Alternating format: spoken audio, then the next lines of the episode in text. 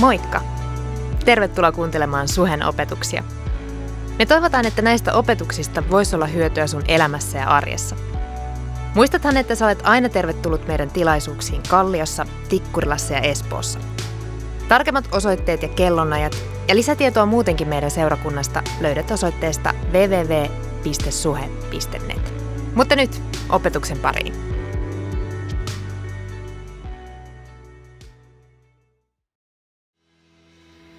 Hello kaikki. Hyvää sunnuntaita myös mun puolesta. Mä oon Kirsi Rotfors, niin kuin Sasu hienosti esitteli.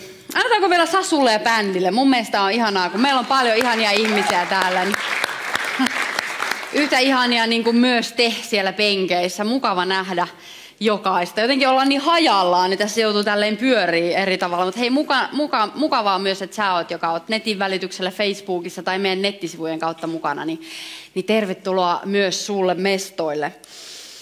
Uh, uusi saarnasarja alkaa, kaiken se kestää osalle tuttu paikka, osa kuulee ehkä siitä sitten myöhemmin, mistä se tulee, se varsinainen nimi. Mutta me puhutaan rakkaudesta, me puhutaan ihmissuhteista, ihmisten välisestä vuorovaikutuksesta, me puhutaan ystävyydestä, seurustelusta, avioliitosta, ja, ja ylipäätään rakkaudesta, siitä mitä ihmisten välillä tapahtuu, niin se on tämän sarjan pointti. Neljä viikkoa vedetään ja meillä on joka kerta vähän eri painopiste, mutta tämä ensimmäinen on ihan tällainen jotenkin perustuksen laskeminen. Me aloitetaan, aloitetaan alusta. Eli, eli ilman tätä tietyllä tavalla ne loputkaan ei toimi, joten pyritään tässä ensimmäisenä vaan luomaan hyvä perusta ja kysytään yhdessä, että mitä on rakkaus?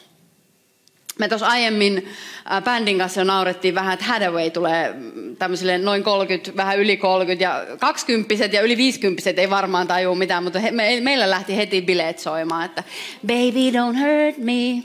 Mutta ei mennä siihen, tai sekin on hyvä asia, että ei meidän tarvitse toisiamme tahallaan satuttaa, mutta niinkin välillä käy. Mutta mitä on rakkaus?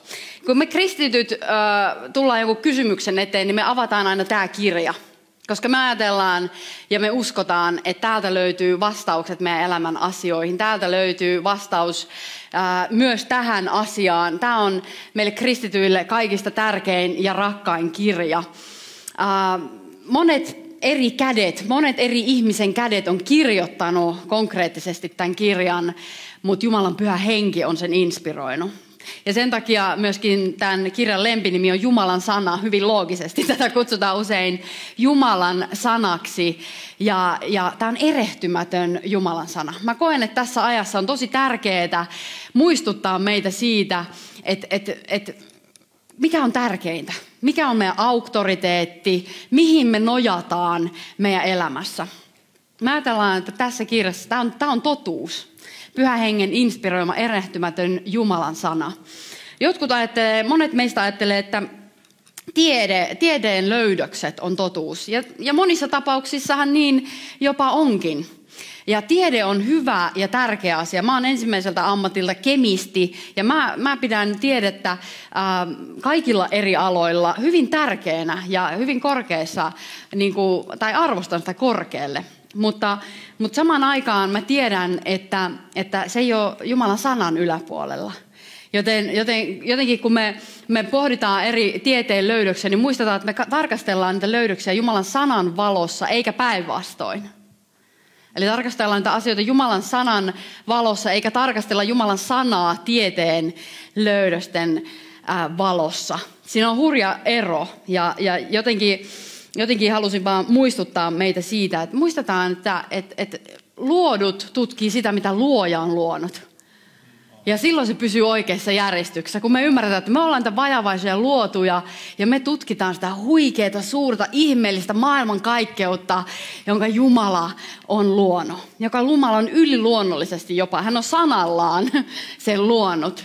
Ja, ja, ja, tota, ja kaikkea me ei ymmärretä. Kaikkea me ihmiset ei ymmärretä, kaikkea tiede ei ole vielä löytänyt, mutta kun me pidetään selkeänä se, mikä on totuus, kun me pidetään selkeänä se, mihin me jo, nojataan, niin mä ajattelen, että tässä maailmassa on moni asia, menee aika kivasti. Ehkä tänään päästään näkemään myöskin se, miten se toimii ihmissuhteissa. Mutta jos kaikki ää, on suhteellista, tai jos kaikki muuttuu aina tieteen löytyvän äh, niin kuin uusimman tutkimuksen mukaan, jos mä ajatellaan, että, että jos jokainen ihminen voi itse määritellä rakkauden, niin silloinhan se luo epävarmuutta meidän ihmissuhteisiin. Ja sitä kautta se itse asiassa se luo turvattomuutta meidän elinympäristöön, se luo turvattomuutta tähän maailmaan. Ja jos me katsotaan sitä naapurustoa tai työpaikkaa, tätä maailmaa, missä me eletään, niin sehän on se paikka, missä me itse eletään. Täällä on, tämä on paikka täynnä turvattomuutta, paikka täynnä epävarmuutta, mikä näkyy meidän ihmissuhteissa aika monenlaisella tavalla. Se näkyy sitoutumiskammona, tai se voi näkyä riippuvuussuhteena. Se voi näkyä hyvin semmoisen itsenäisyyden korostamisena, itsekyytenä, tai, tai sitten se voi näkyä monenlaisina pelkoina. Jos taas on olemassa hyvä Jumala, rakastava isä, joka itse asiassa itsessään määrittelee rakkauden, niin se luo turvaa meidän ihmissuhteisiin. Se luo varmuutta meidän ihmissuhteisiin. Se itse asiassa antaa meidän sydämeen rauhan, kun meillä on yhteiset pelisäännöt. Se luo rauhan siinä ympäristössä, missä me liikutaan. Se tuo jotain hyvää, jotain kaunista, rakkautta ihmisten välisiin suhteisiin. Oli kyseessä seurustelusuhde, ystävyys, avioliittosuhde, vanhemmuussuhde, mikä tahansa suhde. Oli se suhde tässä, kuka istuu nyt sun vieressä, tai kuka istuu työpaikalla sun vieressä, tai bussissa sun vieressä, niin kaikissa näissä konteksteissa on se sama. No aloitetaan sitten, kun puhuttiin kerta raamatusta, niin mennään, mennään Jumalan sanaan pariin. Ja aloitetaan, avataan Eka Johannes-kirje. Eka Johanneksen kirje ja luku on neljä. Mun raamattu on kärsinyt niin pahasti, että nämä, mitkä nämä on nämä jutut, on lyhentynyt, että mä en ikinä löydä enää täältä mitään. Mutta, mutta ensimmäinen Johannes, neljäs luku ja jakeesta seitsemän luetaan yhdessä. Rakkaat ystävät, rakastakaamme toisiamme, sillä rakkaus on Jumalasta. Jokainen, joka rakastaa, on syntynyt Jumalasta ja tuntee Jumalan. Joka ei rakasta, ei ole oppinut tuntemaan Jumalaa, sillä Jumala on rakkaus. Juuri siinä Jumalan rakkaus ilmestyi meidän keskuuteemme, että hän lähetti ainoan poikansa maailmaan antamaan meille elämän. Siinä on rakkaus. Ei siinä, että me olemme rakastaneet Jumalaa, vaan siinä, että hän on rakastanut meitä ja lähettänyt poikansa meidän syntiemme sovitukseksi. Rakkaat ystävät, kun Jumala on meitä näin rakastanut, tulee meidänkin rakastaa toisiamme. Jumalaa ei kukaan ole koskaan nähnyt, mutta jos me rakastamme toisiamme, Jumala pysyy meissä ja hänen rakkautensa on saavuttanut meissä päämääränsä. Ihan huikea teksti. Tämä Johannes, joka kirjoittaa, on yksi Jeesuksen opetuslapsista. No monet meistä on myös, mutta hän oli sellainen, joka, joka eli silloin, kun Jeesus oli maan päällä. Eli hän, hän tunsi Jeesuksen ihan fyysisesti ja konkreettisesti. Ja Johannes oli myös se tyyppi, joka sanoi, että hän oli Jeesukselle rakkain. Hän sanoi itsestään, että mä oon se tyyppi, joka on Jeesukselle rakkain. Ja mä en usko, että Johannes oikeasti ajatteli, että hän olisi jotenkin rakkaampi kuin joku toinen opetuslapsi, vaan mä luulen, että Johannes oli ymmärtänyt sen, mikä on kaikista tärkeintä. Ja sen, mikä on koko kristinuskon ydin ja sen, mitä me tänään itse asiassa pohditaan. Johannes sanoo tässä, että juuri siinä Jumalan rakkaus ilmestyi meidän keskuuteemme, että hän lähetti ainoan poikansa maailmaan antamaan meille elämän – Siinä on rakkaus. Ei siinä, että me olemme rakastaneet Jumalaa, vaan siinä, että hän on rakastanut meitä ja lähettänyt poikansa meidän syntiemme sovitukseksi. Rakkaus on siinä, että isä lähetti ainoan poikansa sovittamaan meidän syntimme. Hän lähetti ainoan poikansa sovittamaan meidän syntymme. Synti erottaa meidät Jumalasta, mutta Jumala kaipaa läheisyyttä ja rakastaa meitä niin paljon, että lähetti ainoan poikansa kärsimään pahimman mahdollisen kuoleman. Nyt pääsiäisen jälkimainingeissa on mun mielestä, meillä on varmaan aika niin kuin jotenkin lähellä meidän tätä muistia se, että ehkä me on katsottu näitä elokuvia, jotka kertoo ristiinnaulitsemista, tai, tai koska me on just mietiskelty pääsiäistä, niin ehkä meidän verkkokalvoilla aika läheisesti on piirtynyt se, miten hänet ruoskittiin. Ja se ruoskinta oli roomalainen ruoskinta, jossa sun ihosta irtoo paloja, kun vetästään. Ja, ja, ja niin kuin vanhan testamentin puolella ne, yksi profetia Jeesuksesta kertoo siitä, miten hänen koko kasvot oli epämuodostuneet siinä vaiheessa, kun hän oli siellä ristillä. Ni, niin se, kun ne roomalaiset ruoski häntä, niitä paloja irto selästä, joka puolelta Jeesuksen vartaloa, mutta myös kasvoista. Ja sen, tämä oli vasta alkosoittoa. Tämä oli siitä, mennään vielä matka sinne ristille, kantaen ristiä ja päädytään sinne jaloista naulattuna, käsistä, ranteista naulattuna. Tämä on se, mitä Jeesus teki meidän puolesta. Ja mä uskon, että jokainen isä ja äiti tässä salissa saa kiinni siitä, että miten paljon sun täytyy rakastaa tätä maailmaa, jokaista ihmistä, jotta sä lähetät sun pojan kärsimään tällaisen kuoleman. Eikö niin? Jokainen isä, jokainen äiti tässä salissa saa kiinni siitä, että millainen määrä rakkautta täytyy taivaan isällä olla, jotta hän todella tekisi näin. Että hän lähettää ainoan poikansa.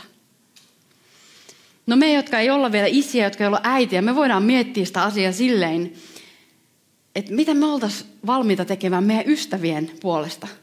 Mitä me oltaisiin valmiita tekemään meidän siskojen ja veljien puolesta. Jeesus kuoli meidän puolesta. Hän kuoli sun puolesta. Hän kärsi sen kaiken rangaistuksen, koko maailman jokaisen ihmisen synnin rangaistuksen. Hän kuoli meidän tähtemme, koska hän ajatteli, että se mitä on tulossa on suurempaa kuin se kärsimys, jonka hän kärsi. Mä uskon, että se fyysinen aspekti siinä ristin kuolemassa ei välttämättä edes ollut pahin, vaan se henkinen, mitä hän joutui kärsimään – kun se kaikki pahuus, kun kaikki maailman pahuus laitettiin hänen päälle, kun hänen ystävät hylkäs hänet. Siellä ristin juurella oli, oli vain kourallinen tyyppejä. Siinä viimeisessä hetkessä se oli vain kourallinen tyyppejä. Monet opetuslapset oli hylänneet hänet. Ja sitten loppupeleissähän me tiedetään, jotka ollaan luettu evankeliumia, että myös isä hetkeksi hylkäsi hänet.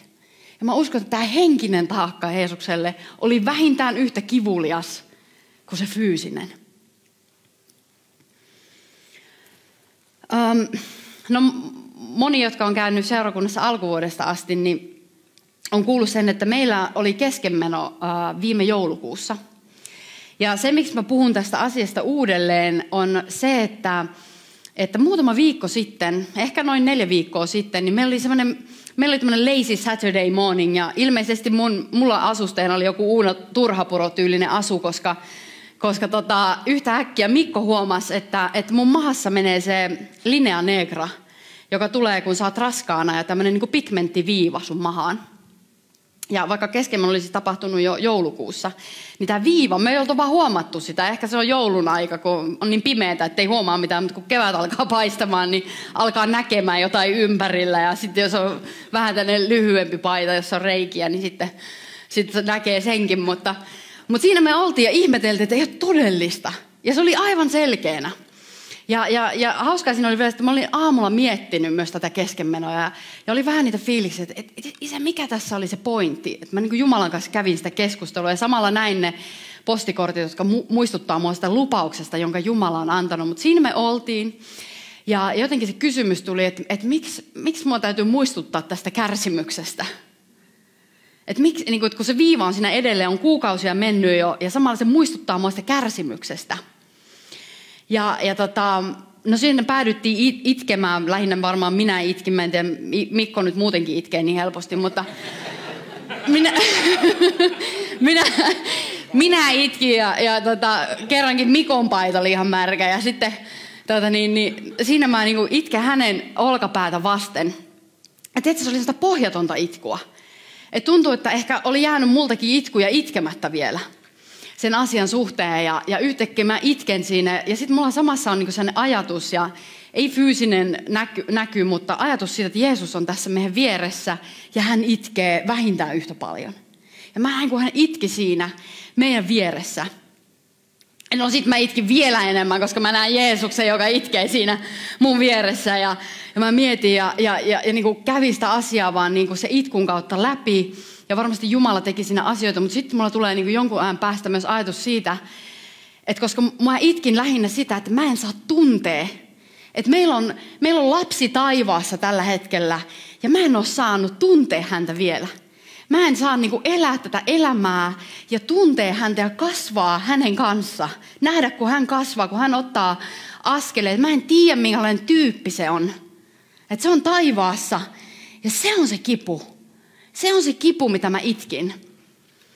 Ja sitten mulla tulee niinku ajatus siitä, että, että hyvänen aika, että kun Jeesus itkee jokaisen ihmisen puolesta, jota hän ei saa tuntea – jokaisen ihmisen puolesta tässä maailmassa.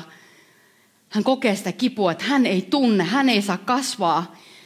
Ehkä meidän puolesta, jos me ollaan tällä hetkellä kaukana hänestä, mutta jokainen, joka ei edes vielä tunne häntä, niin se sama kipu on meidän Herralla siitä, että, että hei mä en saa, mä, en, mä oon luonut ton tyypin, mä haluan olla sen kanssa.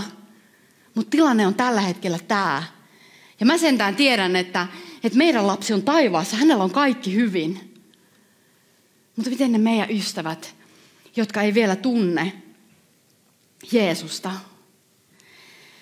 Ja se jotenkin avasi mulle sitä, jotenkin sitä rakkauden määrää ajatusta. Ja sitten mä mietin nyt tällä viikolla tämän ristin kuoleman kautta sitä, että, että tiedätkö, kun Jeesus meni sinne ristille ja, ja se kärsi kaiken sen, mistä me äsken puhuttiin, niin ehkä Jeesus mietti, että – että joo, tämä on tosi raskas hetki, mutta kohta mä oon niiden kanssa.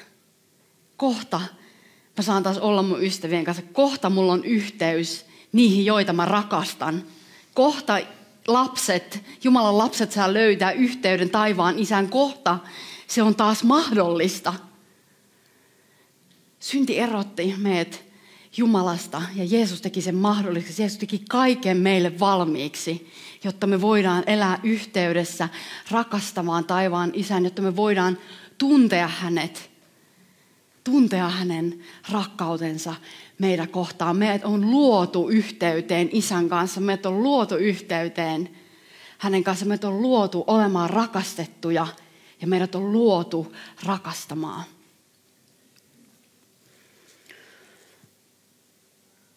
Johannes jatkaa, että rakkaat ystävät, kun Jumala on meitä näin rakastanut, tulee meidänkin rakastaa toisiamme.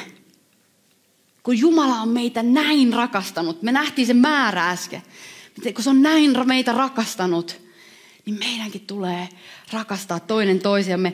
Ei se rakkaus voi pysyä meidän sisällä, koska rakkaus synnyttää rakkautta. Se on sellainen niin kuin moottori, se on niin kuin sellainen automaatio, se rakkaus, jolla Jumala meitä rakastaa, synnyttää meissä rakkautta. Jos sä mietit ihmistä, joka on just rakastunut, niin se on aina hyvin ilmiselvää, että nyt tämä tyyppi on kyllä rakastunut. Ja samalla tavalla me Meitä on kutsuttu rakastamaan Jeesusta. Meitä on kutsuttu rakastaa Isää. Meitä on kutsuttu rakastamaan pyhää henkeä. Mä mietin että mä en halua jättää pyhää henkeä aina ulkopuolelle. Me usein puhutaan rakkaudesta Isään ja Jeesukseen, mutta mä mietin, että ehkä pyhä henki kokee jäämänsä vähän ulkopuolella, niin lisätään se nyt tähän miksiin. Mutta samalla tavalla meitä on kutsuttu rakastaa häntä. Ei se jää jotenkin huomaamatta, kun me ollaan rakastuneita – rakastuneita toisiimme, rakastuneita Jumalaan. Se välttämättä tulee meistä ulos. Niin kuin, ää, Paavali itse asiassa puhuu tästä ää, no useissakin paikoissa, mutta, mutta hän sanoo, että Jumala on vuodattanut rakkautensa meidän sydämiin antamalla meille pyhän hengen. Niin se rakkaus on meissä. Me rakastamme, koska Jumala rakasti ensin. Ja tästä Pauli puhuu tois, ekassa korintolaiskirjeessä luvussa 13. Tämä on meille tosi tuttu paikka monille. Ja, ja vaikka sä olisit nyt ensimmäistä kertaa seurakunnassa, niin voi olla, että sä oot kuullut tämän paikan, koska tämä on ihan huikea kuvaus rakkaudesta ja sitä käytetään hirveän usein häissä. Me usein juhlitaan avioliittoa ja, ja usein niissä tilanteissa pappi saattaa käyttää tätä eka korittolaiskirjeen paikkaa lukua 13, koska tämä on todella kaunis kuvaus rakkaudesta. Rakkaudesta ja sen merkityksestä. Paavali kirjoittaa, että vaikka minä puhuisin ihmisten ja enkelien kielillä, mutta minulta puuttuisi rakkaus, olisin vain kumiseva vaski tai helisevä symbaali. Vaikka minulla olisi profetoimisen lahja, vaikka tuntisin kaikki salaisuudet ja kaiken tiedon, ja vaikka minulla olisi kaikki usko niin, että voisin siirtää vuoria, mutta minulta puuttuisi rakkaus, en olisi mitään – vaikka jakaisin kaiken omaisuuteni nälkään näkeville ja vaikka antaisin polttaa itseni tulessa, mutta minulta puuttuisi rakkaus, en sillä mitään voittaisi. Rakkaus on kärsivällinen, rakkaus on lempeä, rakkaus ei kadehdi, ei kersku, ei pöyhkeile, ei käyttäydy sopimattomasti, ei etsi omaa etuaan, ei katkeroidu, ei muistele kärsimäänsä pahaa, ei iloitse vääryydestä, vaan iloitsee totuuden voittaessa. Kaiken se kestää. Kaikessa uskoo, kaikessa toivoo, kaiken se kärsii. Täältä siis tämä meidän sarjan teema tulee kaiken se kestää. Se on yksi rakkauden määritelmä. Ja varmasti avataan sitä myöhemmin vähän lisää. Mutta rakkaus ei koskaan katoa. Profetoiminen vaikenee, kielellä puhuminen lakkaa, tieto käy turhaksi. Mutta Paavali kirjoittaessaan näitä sanoja, niin hän ei miettinyt häitä. Hän ei kirjoittanut tätä ihmisille, jotka on menossa naimisiin, vaan hän kirjoitti tämän Korintin seurakunnalle. Hän kirjoitti tämän Korintin seurakunnalle.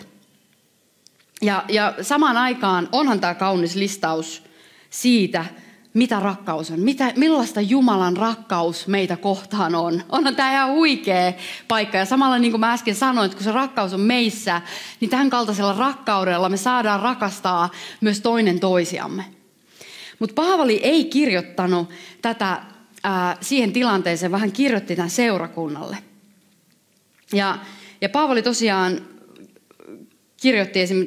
että vaikka minä puhuisin ihmisten kielillä, ja, ja minulta puuttuisi rakkaus, oli se vain kumiseva vaski tai helisevä symbaali.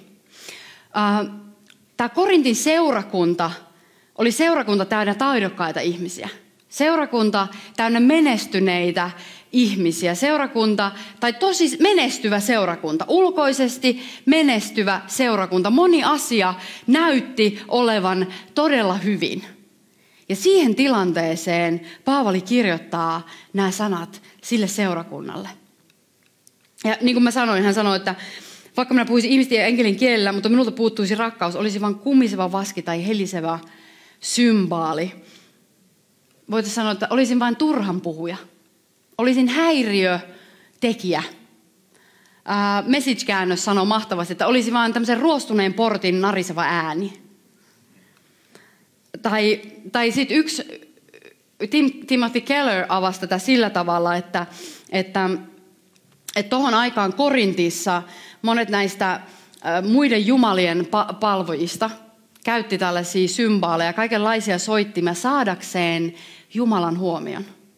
He soitti näitä kaikenlaisia helisiviä symbaaleja ja kumisevia vaskeja, koska ne halus saada oman Jumalansa huomion. Halutaanko me saada meidän Jumalan huomio sillä, mitä me vaikka tehdään? Vai ymmärretäänkö me, että me, meillä on jo Jumalan huomio? Me ollaan jo rakastettuja. Me rakastetaan, koska me ollaan rakastettuja. Me ei rakasteta sen takia, että me saatas rakkautta. Me rakastetaan, koska me ollaan jo rakastettuja. Valitettavan usein me koitetaan ansaita sitä rakkautta meidän teoilla. Valittavan usein se voi olla myöskin se kotiolosuhde, vaikka missä me on kasvattu. Että meidän on, on, meidän on täytynyt yrittää ansaita meidän vanhempien rakkautta. Mutta Jumalan rakkaus on jotain, mitä ei tarvitse ansaita ja sitä ei itse asiassa voi ansaita. vaan sä oot jo saanut sen. Kun sä uskot Jeesukseen, Jumala rakastaa sua. Se on muuttumatonta, se on ehdotonta. Mikään ei voi erottaa sua Jumalan rakkaudesta. Se on stabiili juttu, pysyvä asia. Se on kallio, jolle sä rakennat. Paavali sanoisi, että se on meidän elämän perusta ja kasvupohja. Se on kaikki kaikessa, se on ytimen ydin. Sitä jatkaa, että vaikka minulla olisi profetoimisen lahja, vaikka tuntisin kaikki salaisuudet, kaiken tiedon, vaikka minulla olisi kaikki usko niin, että voisin siirtää vuoria, mutta minulta puuttuisi rakkaus toisia ihmisiä kohtaan, en olisi mitään. Kaikki hyviä asioita. Meidän tulee tavoitella, vähän myöhemmin samassa kirjassa Paavali sanoo, tavoitelkaa he, armolahjoja, tavoitelkaa niitä hengellisiä armolahjoja. Ne on äärimmäisen hyviä asioita nämä kaikki. Mutta siihen verrattuna, että jos meillä ei ole rakkautta, jos me ei ole, me ei ole ymmärretty Jumalan rakkautta, jos me ei ole vastaanotettu Jumalan rakkautta meidän elämään, niin me ei olla mitään. Me ei, voi, me ei, me ei olla mitään. Ja ehkä Korintissa oli huikeita saarnaajia. Ihan sama vaikka mä saarnaisin miten hienosti. Mä profetoisin teille voimallisesti Jumalan sanaa. Ja, ja, ja mulla olisi usko, joka siirtää vuoria. Toisin sanoen mulla olisi johtajuuden lahja, jota olisi helppo seurata. Niin ilman rakkautta sillä ei ole mitään merkitystä. Vaikka jakaisin kaiken omaisuuteni nälkää näkeville. Ja korintilaiset oli rikkaita – ne oli äärimmäisen menestyneitä ihmisiä. Mä uskon, että he on antanut paljon eteenpäin. Ja vaikka antaisin polttaa itseni tulessa, eli, eli vaikka olisin marttyyri, vaikka antaisin henkeni Jeesuksen tähden, mutta minulta puuttuisi rakkaus, en sillä mitään voittaisi. Ja nämä on jälleen äärimmäisen hyviä asioita, eikö niin? Että jos me niin kuin tänäänkin, ei, ei voi niin kuin olla parempi sunnuntai lähteä kadulle jakamaan leipiä kuin silloin, kun meillä alkaa saarna rakkaudesta. Koska tässä tämä koko, tämä koko asia on se, että kun me vastaan, on saatu vastaanottaa, niin se välttämättä tulee meistä ulos. Ei rakkaus pysy purkissa, ei rakkaus pysy meidän kehossa, vaan hän tulee meistä ulos. Ja se on muuten hieno, niin kuin huikea juttu, toi leipäjuttu. Ja samaan aikaan nämä jutut on hyviä. Mutta mikä on se meidän moottori? Mistä se kaikki lähtee? Mikä on se meidän motiivi? Rakkaus on kärsivällinen, rakkaus on lempeä, rakkaus ei kadehdi, ei kersku, ei pöyhkeile, ei käyttäydy sopimattomasti, ei etsi omaa etuaan. Toisin sanoen etsii toisen ihmisen etua jatkuvasti. Rakkaus etsii jatkuvasti, Jumala etsii jatkuvasti meidän etua. Ja meitä on kutsuttu samaan etsimään toinen toistemme etua. Ei katkeroidu, ei muistele kärsimäänsä pahaa. Toisin sanoen ei muistele menneitä. Anteeksi pyytäminen ja anteeksi antaminen. Tärkeitä juttuja ihmissuhteissa. Ihan kulmakivi juttuja ihmissuhteissa – että me pyydetään nopeasti anteeksi ja me annetaan nopeasti anteeksi. Ja tiedätkö, silloin kun me on annettu joku asia anteeksi, niin se lehti on käännetty. Se lehti on käännetty. Meidän ei tulisi muistella enää niitä menneitä siinä vaiheessa. Eli me tiedetään, että hyvin tyypillisesti meille ihmisille käy silleen, että tulee joku uusi riitatilanne, niin sitten muistatko silloin viisi vuotta sitten, kun tämä ja tämä juttu oli. Tai muistatko viikko sitten, kun tämä ja tämä juttu oli hyvin inhimillistä. Ihan superinhimillistä. Mutta sitten samaan aikaan ei välttämätöntä. Ei tuota sitä hyvää hedelmää, jos me kaivetaan ne menneet asiat esiin aina uudessa tilanteessa. Eikö niin? Käsitellään se asia, joka on tullut silloin, niin sinä asiana, joka on silloin tullut. Ja jätetään ne, jotka on anteeksi annettu, niin ne on anteeksi annettu. Jumala itse sanoi, että hän ei muista niitä meidän syntejä. Niin miksi me muisteltas meidän syntejä? Tai toinen toistemme syntejä sinne samaan. Jumala ei muista sun syntejä. Hän sanoi sanassaan, hän ei muista sun syntejä. Sun ei tarvitse muistella sun syntejä. kun sä oot pyytänyt ne anteeksi, sä oot saanut ne anteeksi. Kaikki on anteeksi annettu. Me saadaan elää siinä vapaudessa, siinä rakkaudessa, siinä armossa ja siitä käsin. Kaikki elämä nousee siitä käsin. Se on meille elämäksi. Se on jotain hyvää. Se on se, tiedätkö, se on se elävä vesi, joka virtaa. Se on se tie sinne aavikon keskelle. Rakkaus. Ei iloitse vääryydestä, vaan iloitsee totuuden voittaista. Kaiken se kestää, kaikessa uskoo. Eli aina uskoo Jumalan sana. Kaikessa toivoo, eli aina näkee sen hyvän. Toivoo parasta. Ja kaiken se kärsii. Rakkaus ei koskaan katoa. Eli rakkaus on jotain pysyvää, rakkaus on jotain ikuista. Me juteltiin Henkan kanssa, että rakkaus, kun Jeesus sanoi, että hän, hän on se koko maailman kaikkeuden koossa pitävä voima. Tiedätkö, sana sanoi, että, että Kristus pitää kaiken koossa. Ja hän on rakkaus. Voitaisiko sanoa, että rakkaus pitää kaiken koossa. Rakkaus tuo meidät yhteen. Rakkaus on se elämä. Rakkaus meidän välissä pitää kaiken koossa.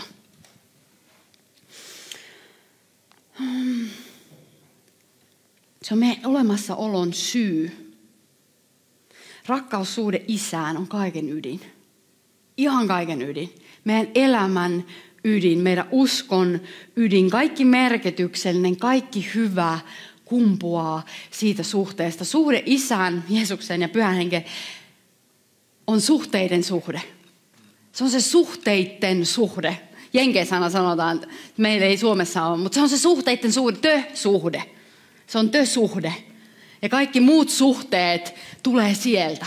Kaikki muu yhteys virtaa siitä yhteydestä, joka meillä on isään, meidän rakastavaan isään. Ja sen takia on myös tosi tärkeää, että me nähdään isä oikein. Että me nähdään Jeesus oikein, että me nähdään pyhä henki oikein. Koska ainoastaan silloin meidän suhde häneen on oikeassa suhteessa. Kun me nähdään hänet oikein, me voidaan nähdä myös toinen toisemme oikein. Me aletaankin näkee niiden rakkauden linssien kautta. Niin kuin Jeesus näkee meidät sen ristin työn kautta. Mä uskon, että seurakuntana me ollaan tällä hetkellä sellaisessa tilanteessa, tai se eletään ajanjaksoa, jossa, jossa meitä on kutsuttu puhdistumaan. Vähän niin kuin tämä paaston aika, niin ihan niin kuin tämä pääsiäispaasto nyt niin kuin jatkuisi. Meillä oli ihan superhyvä paasto. Me paastottiin telkkarista ja kaikesta alkoholipitoisista juomista. Ja, ja jotenkin ihan vaan se aika illalla, kun sä et avaa telkkaria tai, tai vaikka olisi joku hyväkin ohjelma, mutta sä katot saarnaa tai sä keskustelet, luet kirjaa, niin teki todella suuren merkit, eron merkityksen meidän iltoihin ja sitä kautta koko elämään. Niin voisiko se paaston aika tietyllä tavalla jatkuu? Mä uskon, että, että Jumala haluaa puhdistaa meitä tässä kaudessa. Ja puhdistaminen ylipäätään vaan tarkoittaa yksinkertaisesti sitä, että enemmän Jeesusta. Enemmän Jeesusta, hyvin simppeliä, enemmän Jeesusta – Vähemmän kaikkea muuta ja enemmän Jeesusta. Jätetään pois kaikki turha. Jätetään pois kaikki toissijainen. Jätetään pois, luovutaan kaikesta, mikä ei tuo hyvää meidän elämään. Ja keskitytään häneen, joka tuo. Keskitytään siihen, joka on meidän elämän lähde. Häneen, joka on rakkaus. Keskitytään häneen.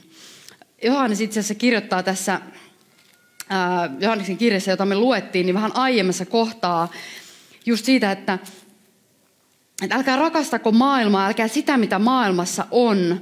Jos joku rakastaa maailmaa, isän rakkaudella ei ole hänessä sijaa. Ja, ja mun mielestä tämä 92 kääntää tämän kerrankin hyvin, hyvin ymmärrettävästi, koska hän sanoi, että isän rakkaudella ei ole meissä sijaa, mikä tarkoittaa sitä, että silloin me ollaan niin täynnä kaikkea muuta, että se ei mahdu sinne niin tyhjennetään niistä muista asioista, jotta isän rakkaus pääsee valtaamaan meidät. Eiks niin? Simppeliä. Ja tiedätkö, hyvää syntyy. Syntyy jotain todella kaunista, jotain hyvää. Syntyy sitä, mikä pitää tämän maailman koossa. Se näkyy meidän välisissä suhteissa se rakkaus. Tämä, tämä kaunis rakkaus, mitä tässä korintolaiskirjasta luettiin. Kaikki se meidän väleissä. Mieti, miltä tämä maailma näyttäisi. Mieti, miltä suhe seurakunta näyttäisi. Mieti, miltä meidän perheyhteys näyttäisi. Mieti, miltä meidän työpaikoilla näyttäisi. Kun hänen rakkautensa meissä saa vaan virrata ulos tähän maailmaan. Se on taivasten valtakunta maan päällä. Se on taivasten valtakunta. Se on Jeesus maan päällä. Ja me ollaan hänen ruumiinsa. Hän on pää, me ollaan ruumis. Ja silloin me kävellään siinä, kun me rakastetaan toinen toisiaan. Millä on oikeasti väliä? Millä on oikeasti väliä? Palataan sinne Johannekseen. Ja se viimeinen jae oli, että Jumalaa ei kukaan ole koskaan nähnyt. Mutta jos me rakastamme toisiamme, Jumala pysyy meissä ja hänen rakkautensa on saavuttanut meitä, meissä päämääränsä. Jos me rakastamme toisiamme, hänen rakkautensa on saavuttanut meissä päämääränsä. Aika huikea juttu.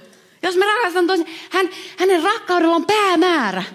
Hänen rakkaudella on päämäärä. Silloin tavoite. Se pyrkii johonkin. Lähinnä se pyrkii ulos meistä. Eiks niin? Se pyrkii ulos tästä purkista. Me saadaan olla vaan se virtaava, että se pääsee meistä ulos. Jumala on rakastanut meitä. Me rakastamme, koska hän on ensin rakastanut meitä. Hän on vuodattanut rakkautensa meihin antamalla meille pyhän hengen. Me saadaan vaan olla ne välineet ja rakastaa toinen toistamme sillä samalla rakkaudella. Oli se ihminen tässä sun vieressä, työpaikalla sun vieressä, asuu vieressä, missä ikinä sä asut, istuu bussissa sun vieressä, missä tahansa sun vieressä. Se sama rakkaus vaikuttaa meissä ja meidän kautta ihmisten välisissä suhteissa.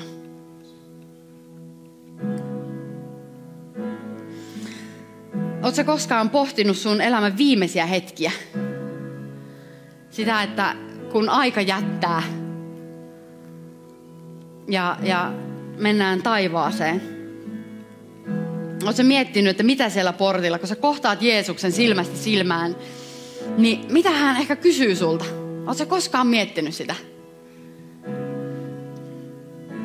Mä luen sellaista yhtä hartauskirjaa ja siellä oli siellä oli jossain, jossain kohtaa sellainen tarina, mikä jäi mulla mieleen, että oli tämmöinen suuri Jumalan mies ja, ja tota, hän oli elämänsä aikana tuonut varmasti useita Kristukselle, tehnyt todella paljon Jumalan valtakunnan hyväksi. Ihan just meihin meetkin on seurakuntana kutsuttu. Että pääkaupunkiseutu saisi kuulla Kristuksesta. Ja jotta me kaikki täällä voitaisiin kasvaa lähemmäs häntä, voitaisiin voida hyvin ja kutsua kaikki muut mukaan siihen, tähän perheeseen. Mutta tällä miehellä oli taivaskokemus. Hän kävi taivaassa. Ja, ja tota, hän kohtasi Jeesuksen ja se mitä hän kertoi siitä kokemuksesta jälkikäteen, että Jeesus kysyy häneltä, että opit sä rakastamaan hyvin? Se oli se ainut kysymys. Opit sä rakastamaan hyvin? Did you learn to love well? Millä on oikeasti väliä? Mikä on se ydinasia? Silloin kun me ollaan puhdistumisen ajassa, niin, niin se tarkoittaa sitä, että me keskitytään niihin ydinjuttuihin. Että me pysytään yhdessä siellä ytimessä. Ja jätetään pois ne kaikki lillukan varret, ne kaikki, jotka on sivuasioita. Jätetään kaikki ne pois ja keskitytään siihen, mikä on tärkeintä. Mikä on se päämäärä. Mikä on rakkauden päämäärä. Nostaa he ylös ja rukoillaan yhdessä. Vietetään aikaa Isä edessä.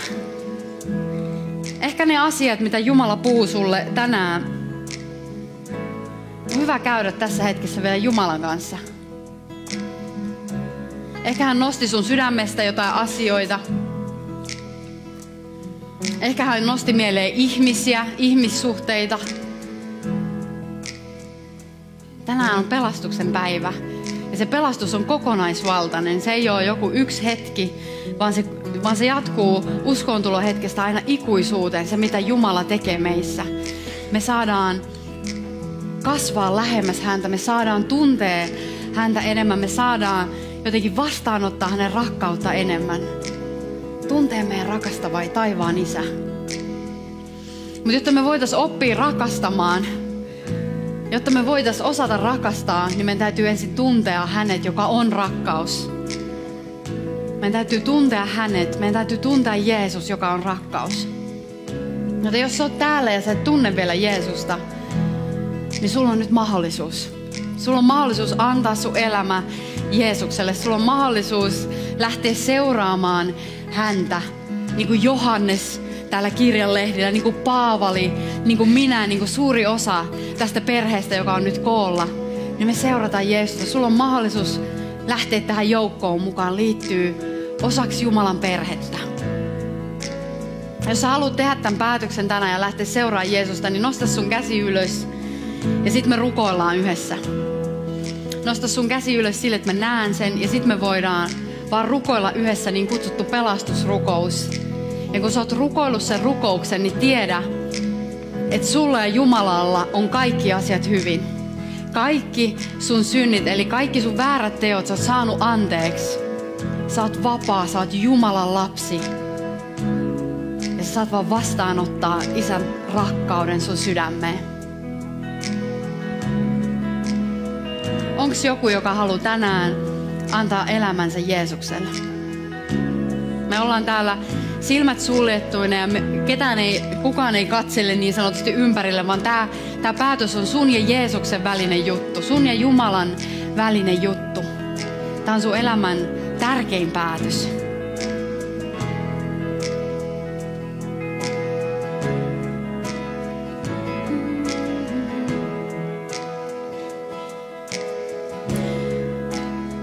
Mä en ainakaan näe tässä nyt ketään. Mutta tehdään silleen seurakunta, että rukoillaan yhdessä syntisen rukous, pelastusrukous. Ja sitten jatketaan. Jeesus, kiitos siitä, että sä kannoit kaikki mun synnit ristillä. Kiitos, että sä kannat kaikki mun synnit ristillä. Ja kiitos siitä, että mä oon vapaa. Kiitos siitä, että mä oon vapaa. Mä oon rakastettu. Mä oon rakastettu. Mä oon sun lapsi. Mä oon sun lapsi. Jeesus, kiitos. Jeesus, kiitos. Kiitos sun rakkaudesta. Jolla mä saan rakastaa muita. Jeesus, mä rakastan sua.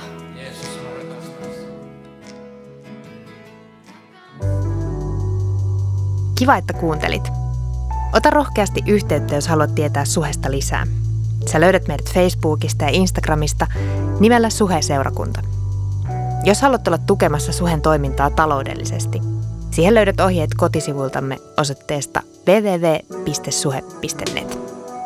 Nyt hyvää viikon jatkoa.